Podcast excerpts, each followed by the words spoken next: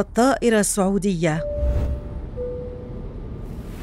الزمان الثاني عشر من نوفمبر من عام 1996 حادثة الكابتن خالد الشبيلي.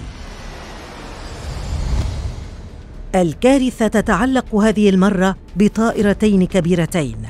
واحدة أمريكية الصنع من طراز بوينغ 747 وطائرة روسية هي طائرة شحن كبيرة. صودف في ذلك اليوم أنها كانت تقل ركابا في تلك الواقعة. الطائرتان كانتا تحلقان في اتجاهين متعاكسين. كانت واحدة متجهة لمدينة دلهي للهبوط والأخرى قد أقلعت للتو من مدينة دلهي. أصبح حادث الاصطدام هذا فوق سماء دلهي أكثر حوادث الاصطدام دموية على الإطلاق. في وقت متأخر من بعد ظهر يوم الثاني عشر من نوفمبر عام 96 كانت طائرة بوينغ 747 التابعة للخطوط الجوية السعودية تستعد للمغادرة من مطار أنديرا غاندي وكان على متنها 312 راكباً و23 من أفراد الطاقم. وجهتهم مدينة جدة في المملكة العربية السعودية عبر مطار ذاران بالدمام.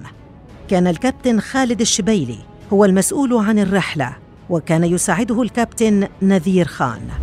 في السادسة وثلاثة وثلاثين دقيقة من مساء ذلك اليوم غادرت الطائرة برحلتها رقم 763 بعد الإقلاع بدأت الطائرة في التحليق غرباً باتجاه الشرق الأوسط وكانت على اتصال دائم مع مراقب برج الطيران في دلهي.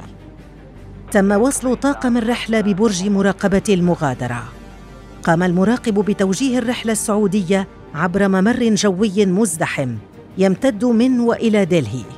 كان يفترض كما تعتمد أبراج المراقبة إعطاء الطاقم مسارا غير مزدحم بحركة المرور تفاديا لوقوع أي حادث. كان خط جيم 452 هو طريق يتجه من الغرب من الطائرات المغادرة ويمر قرب بلدة شارخ دادري غرب دلهي. بمجرد أن أقلعت الرحلة في الأجواء وجد مراقب البرج نفسه أيضا مسؤولا عن طائرة أخرى لدخولها المجال الجوي المسؤول عنه. كانت رحلة الخطوط الجوية الكازاخستانية المتجهة إلى دلهي على متن رحلة قادمة من كازاخستان. لم تكن الطائرة طائرة تقليدية بل كانت طائرة روسية من طراز اليوشين 76 وهي طائرة كبيرة تستخدم غالبا في نقل البضائع. لكن رغم ذلك كانت الطائرة تقل في تلك الليلة 27 راكبا وعشرة من أفراد الطاقم.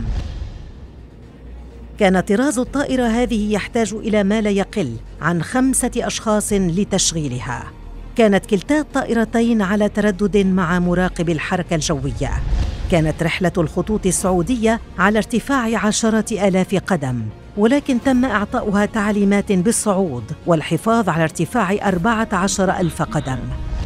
كان نظام الرادار لدى البرج قديما يعرض فقط إشارات رادار للطائرة بدون معلومات الرحلة أو السرعة أو الارتفاع. كانت طائرة الخطوط الجوية الكازاخستانية تهبط من ارتفاعها استعدادا للهبوط. هبطت الطائرة في البداية إلى 23 ألف قدم. ثم أعطى مراقب الحركة الجوية التعليمات بالنزول إلى 15 ألف قدم.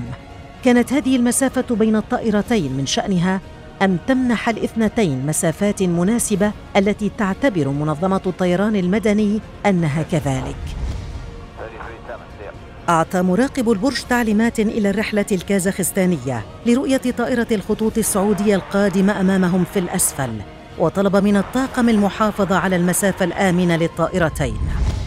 في هذه اللحظة كانت الطائرتان تحلقان على نفس المسار الجوي باتجاهين متعاكسين والواضح أن إحدى هاتين الطائرتين لم تكن على الارتفاع المعين لها. دخلت إحدى الطائرتين في السحاب الكثيف في اللحظات الأخيرة قبل وقوع الاصطدام. بدأت الطائرة الروسية الضخمة بالنزول. أوصلت التحقيقات فيما بعد إلى أن الطيار المسؤول عن الرحلة الكازاخستانية لم يكن على إدراك بالارتفاع المطلوب منه. كونه لم يصرح بصوت عال لبقية أفراد الطاقم بالارتفاع الجديد الذي اعتمده. أصبحت الطائرتان في مسار تصادم. قام الجناح الكبير للطائرة الروسية بقص محركات الجانب الأيمن وجناح الطائرة 747 وسقطت الطائرة السعودية على الأرض.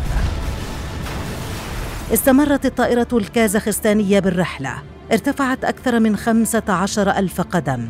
قبل أن تسقط على الأرض هي أيضاً وتنتهي حياة كل من كان على متن الطائرتين الاثنتين.